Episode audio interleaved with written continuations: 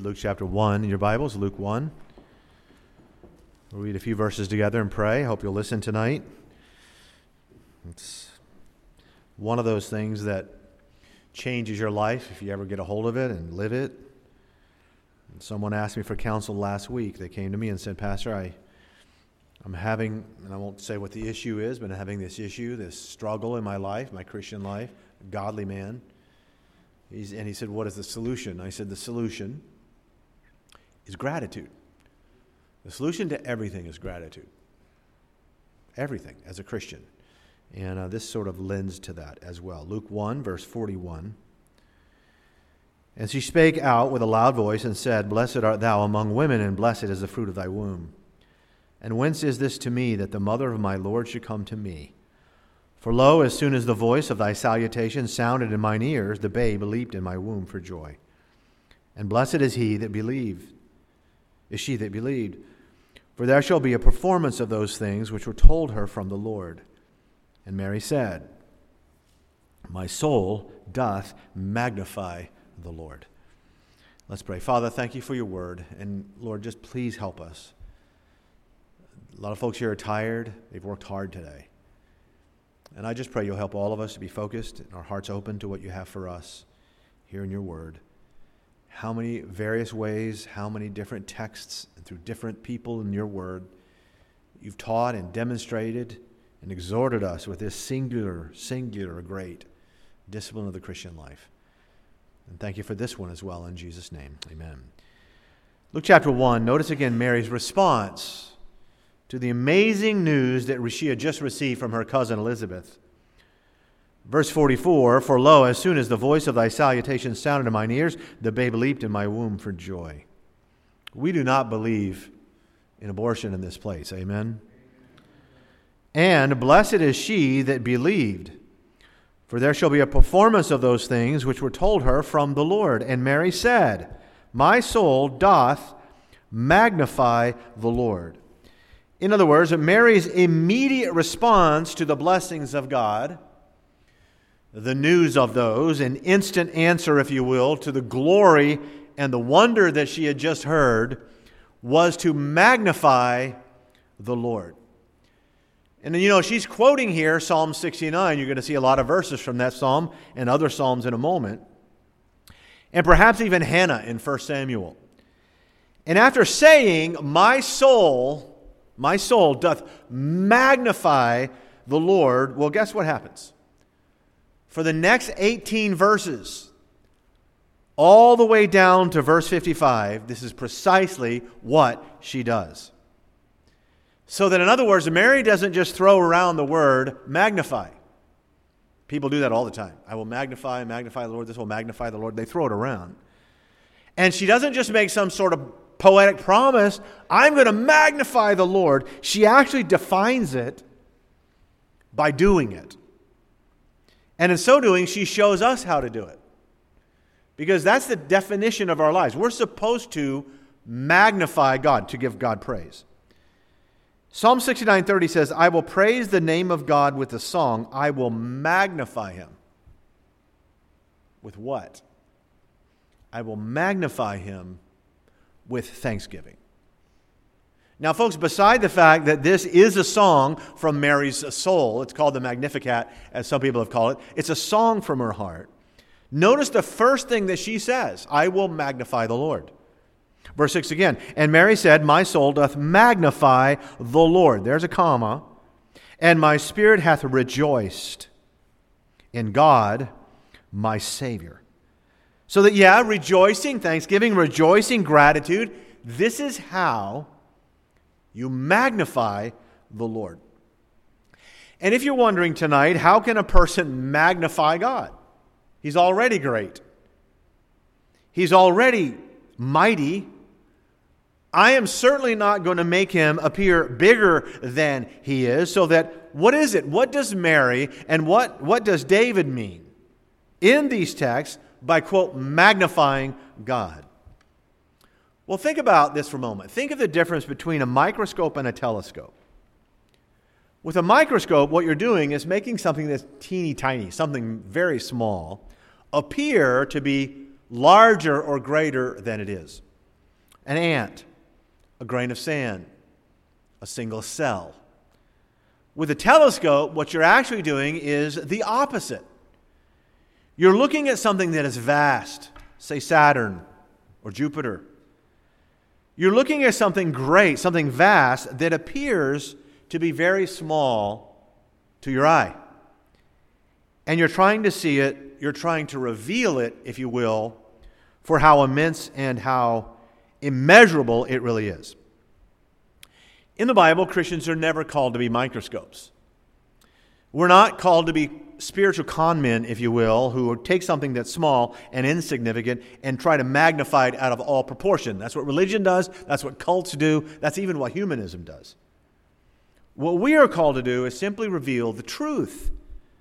We are called to look at that which appears to be small or hidden or cloaked, and like a telescope, magnify it as best we can for how beautiful and magnificent it truly is. And yes, as our text tells us, one of the first single, maybe the greatest way, arguably, to magnify God is with praise. It is rejoicing, your life rejoices in God, thanking Him for all the manifold blessings that He has provided and continues to provide. Just glance over this. Glance over Mary's gratitude in this song that she writes right there on the spot, quoting no less than 14 Old Testament texts. Verse 46 And Mary said, My soul doth magnify the Lord, and my spirit hath rejoiced in God my Savior. Can I stop here for a minute? When was the last time that your soul rejoiced? When was the last time that your soul rejoiced? Because you're supposed to be magnifying God, I am too. Well, notice what she says. For he hath regarded the low estate of his handmaiden. For behold, from henceforth all generations shall call me blessed. She was right about that. For he that is mighty hath done to me great things, and holy is his name. And his mercy is on them that fear him from generation to generation. And he has showed strength with his arm. He has scattered the proud in the imagination of their hearts. He hath put down the mighty from their seats and exalted them of low degree. He hath filled the hungry with good things. Verse 58 He hath holpen or helped his servant Israel in remembrance of his mercy. Wow, Mary says that she's going to magnify God, and all she does to accomplish this magnifying of God is just give thanks. She's counting her blessings one by one. I mentioned Psalm 69. I want you to look on the screen at the verse so you can actually see it. Psalm 69, verse 30 says this I will praise the name of God with a song and will magnify him with thanksgiving. Any question in this room about how we as God's people, Mary shows us, David told us, how uh, in our lives we magnify God when all we have to do is praise Him, rejoice, thanksgiving. It's interesting because of this psalm here, this where he says, I will praise the name of God. You know how it begins, if you remember it at all. It begins with him talking about he's sinking down in the mire. He says that he's weary from his crying until his throat is dried up. He says that he's wearing sackcloth for mourning. In verse 14, he says this put this on the screen. Deliver me out of the mire and let me not sink. Let me be delivered from them that hate me and out of the deep waters. Let not the water flood overflow me, neither let the deep swallow me up, and let not the pit shut her mouth upon me. And so it goes with David, this whole psalm. So it goes. And for Mary, understand that until that very moment, her life was filled with fear, trepidation, poverty, what's going to happen. All the way with David, he goes down to verse 29, and you'll look at that on the screen. I am poor and sorrowful. Let thy salvation, O God, set me up on high. I will praise the name of God. I will. Remember that a few weeks ago? I will. I will praise the name of God with a song and will magnify him with what? With thanksgiving. David, in other words, is not magnifying himself with thanksgiving because he's not magnifying even the Lord because his health is good or his portfolio is growing or his promotion came in. That would be a microscope. taking something little, which is David, a man, and causing it to appear bigger than it is. But instead, he's looking at his circumstances and then way beyond those and beyond himself, and he magnifies an unchanging God with these words of gratitude. And I want you to notice how his gratitude there, because again, Mary quotes from that song, mirrors the same thing of Mary in three ways. It does so, number one, with praise for God's mercy. Now, you're in Luke 1, but before we look at Luke 1, compare what it says here in verse 5 of Psalm 69. O God, thou knowest my foolishness. My sins are not hid from thee. Now, I want you to ponder this for a moment. Who are we in this room? Amazing people, pulled ourselves bootstraps, and now we're godly? Verse 13 says, But as for me, my prayer is unto thee, O Lord, in an acceptable time, O God, in the multitude of thy mercy. Hear me in the truth of thy salvation. And then you'll see verse 32 The humble shall see this and be glad, and your heart shall live that seek God. For the Lord heareth the poor and despiseth not his prisoners. Now, follow this carefully. Now you're in Luke 1, right? Here's Mary.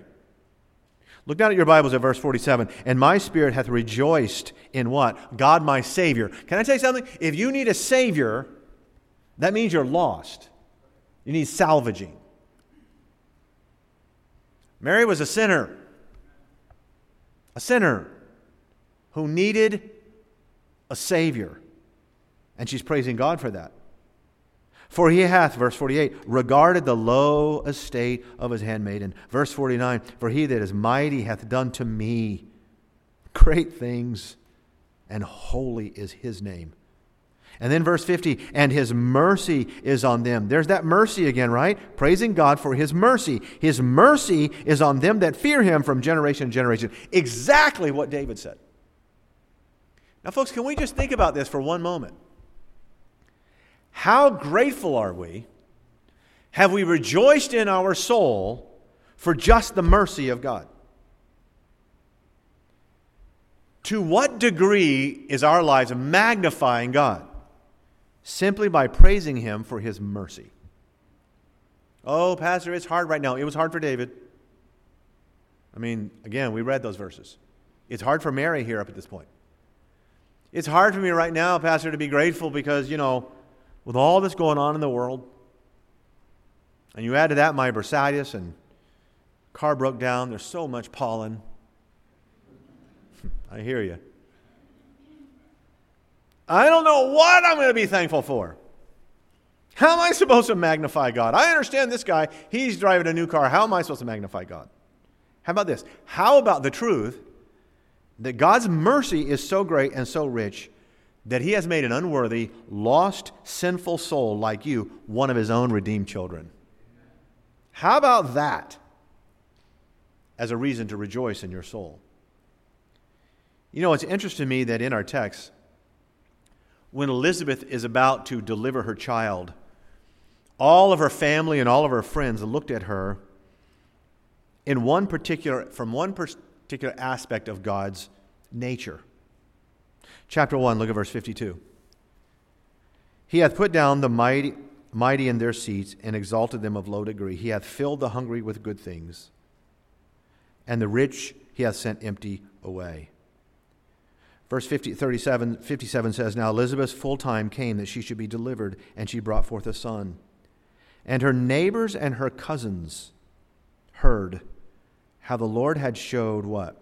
Great mercy. Great mercy upon her. And they rejoiced with her. Do you know that it is theologically correct to see good things from God as actually being mercies of God? Why? Because we didn't deserve it. So every good thing, that's why the Bible says in Lamentations 3:22, it is of God's mercies that we are not consumed. It's only by God's mercy you're even here tonight. So magnify the Lord, magnify the Lord with thanksgiving because he is merciful. Psalm 103, you're going to see it on your screen. Familiar words. Bless the Lord, O my soul, and all that is within me. Bless his holy name. Bless the Lord, O my soul, and forget not all his benefits. Here's the very first one who forgiveth all thine iniquities. Amen. That is mercy. That he's forgiven us. Yesterday, I read an article in Smithsonian Magazine. Marcella used to get them free at, uh, in the church office. And I have a bunch of them. And in this article, it described a relatively recently discovered Thermopolium, they called, call them in Pompeii. Now, that's first century Rome. Thermopolia were found throughout the Roman Empire, actually, all through the different cities that we know of in the Bible, but the ones at Pompeii are, are preserved, amazingly preserved, because of Mount Vesuvius and that whole tragedy. So, what is a Thermopolium? It was Rome's equivalent to a fast food restaurant. There are pictures in this article, and they're amazing. These excavations here in Smithsonian Magazine, and it's, it's pretty ingenious. They had these long counters with earthenware jars. They were called dolia, and they were embedded to keep the food warm whenever they picked it up and whenever wherever they were going. And so, if Claudius wanted a quick snack or whatever, or Maximus needed some food for his family and they're on a journey somewhere, then they would pull their chariots up and they would order these fish bites and nuts and cheese and something that was called garum. It was a sauce made out of fish guts that was all over the empire, like our modern version is ketchup, and they would be everywhere. They dipped everything in it. And so as I read this, it sounds like a Mediterranean diet, definitely more healthy than Burger King or Taco Bell. I can tell you that right now. But similar to fast food in that fast food places, because the Roman Thermopolia would stay open really late, late into the night. And so people would go there who were drunk and troublemakers get the munchies, right? They would go there just like they do today. And for that reason, they, and because they were everywhere in the empire, they eventually got a bad reputation. Caesar actually threatened to shut, shut them down unless they got, they were dirty. They got really cleaned up. You hear that, Burger King? Shut them down. That's what I say. But here's what was intriguing to me. One of the excavations, I read this yesterday, the ruins at Thermopylae, of uh, Thermopylae um, apparently had an entire family. You know how Pompeii when it erupted, people were frozen in time. And they were ordering takeout at one of these fast food places.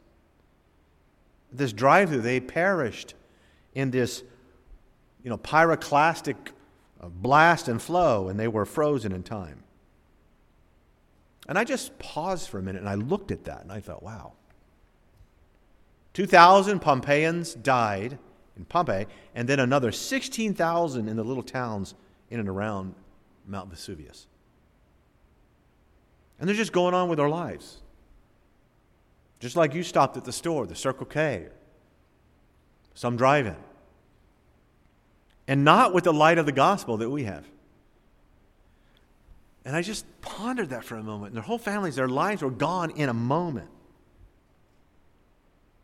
Think about that the next time you're in a drive through or at a rest stop in the turnpike somewhere or walking into the gas station and realize that we're not better than the people of Pompeii.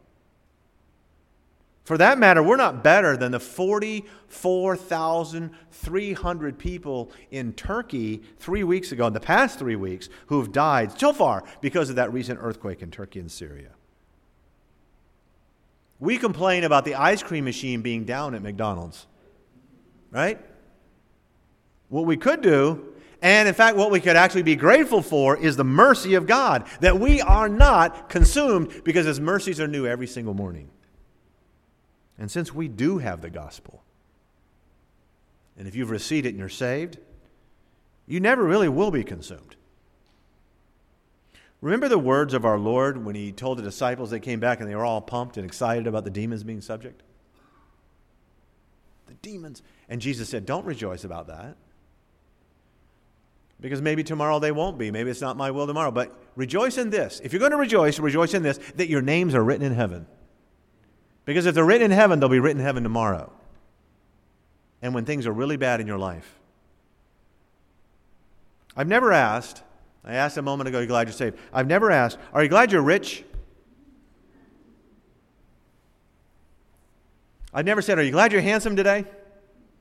It would just be me and Brother Steve saying amen, just us.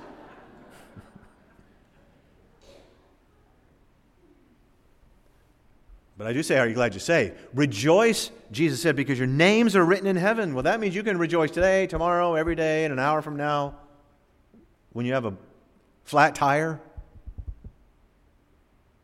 Magnify Him. Our job, our calling, our great responsibility and joy is to magnify God.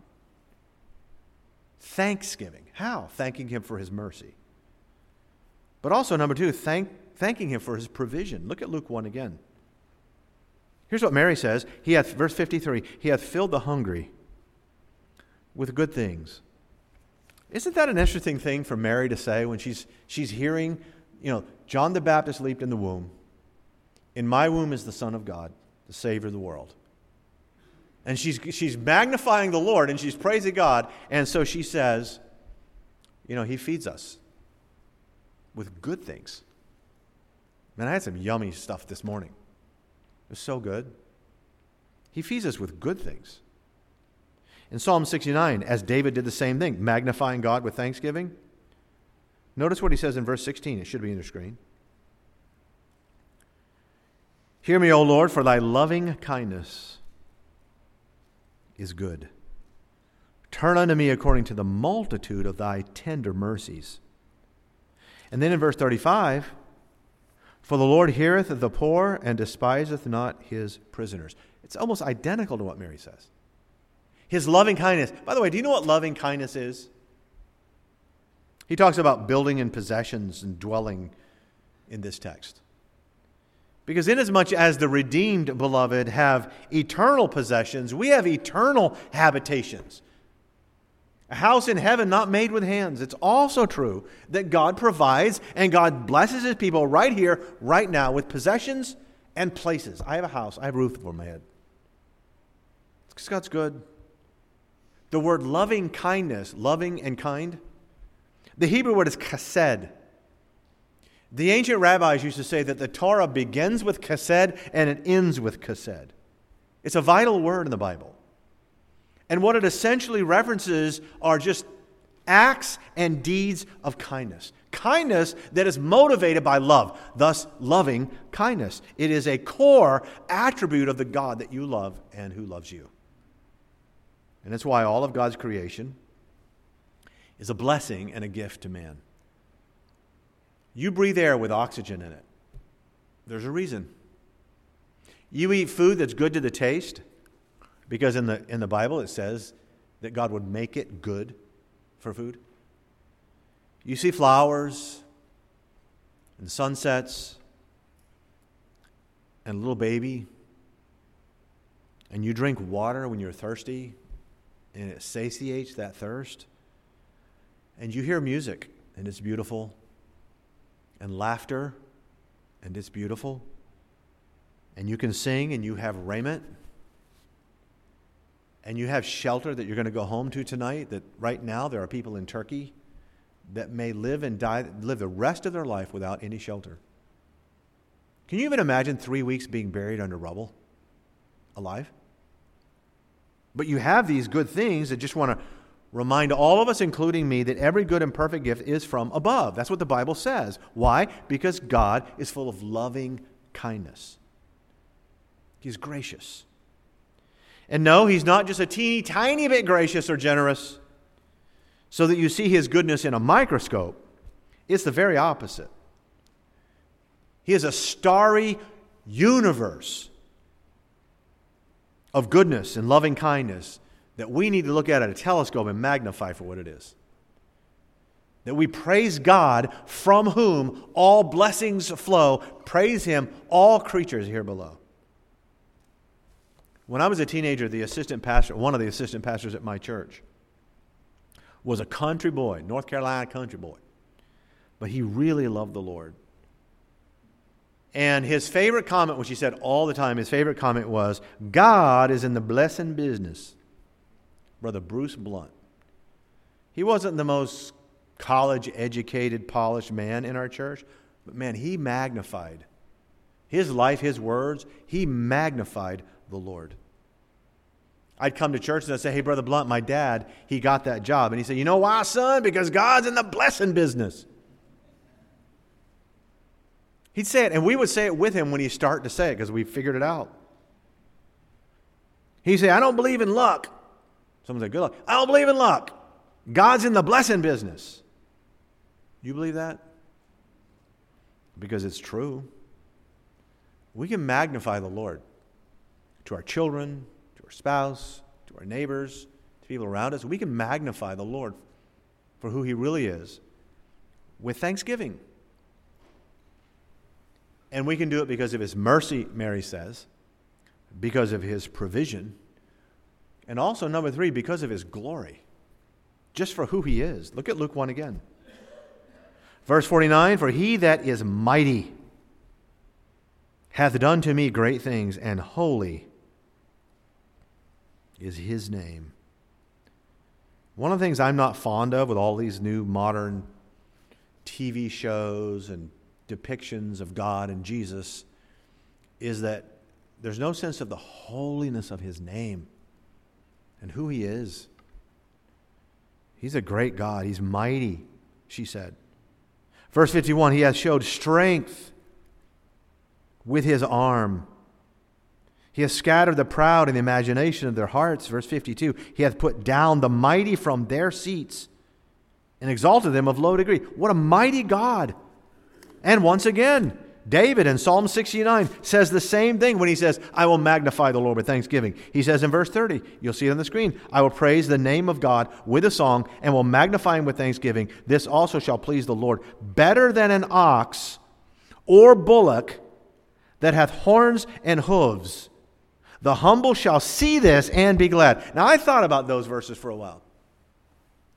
Why does David, a devout follower, a Jew, and a devout follower of the law of Moses, say that giving thanks magnifies God and pleases God more than sacrifices and offerings? Those things are in the law.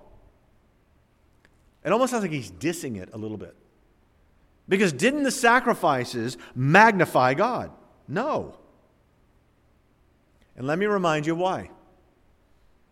You understand that thanksgiving itself, praise, rejoicing in your heart, magnifies God. Thanksgiving glorifies God simply because benefactors are, benefactors are more glorious than beneficiaries. Right? Now think about this. Givers are more glorious than receivers. Jesus said it is more blessed to give than to receive. The greatest giver, the greatest benefactor ever, of course, is God, because every good gift comes from above. So when we acknowledge His goodness and His blessing, we magnify His greatness. We magnify His glory. That's why, you know, when kids are in competition with each other, it's hard for them to get them to say thank you. Rick, say thank you to Andy. Thanks. Andy, say you're welcome welcome. Why is that so hard? Because you know what? Saying thank you is a compliment. It acknowledges and sort of magnifies that, that act of goodness. But we hate to do that. The flesh does not want to acknowledge any benefactor. In fact, you know what? There's really just two kinds of people in this room right here tonight and listening where you are. There are two kinds of people in the world. Those who magnify God and those who magnify themselves. Those who say, Look what I did, look what I did, I did this for myself, I did this. And those who magnify God. Really, the root of all ingratitude in, in our nation today, which is growing exponentially, is the love of one's own glory and own goodness. There's a whole humble brags. Humble brags are just way of of showing your humility, but you're really bragging about yourself. Why does David mention animals and sacrifices? Look at another psalm. This is Psalm 50.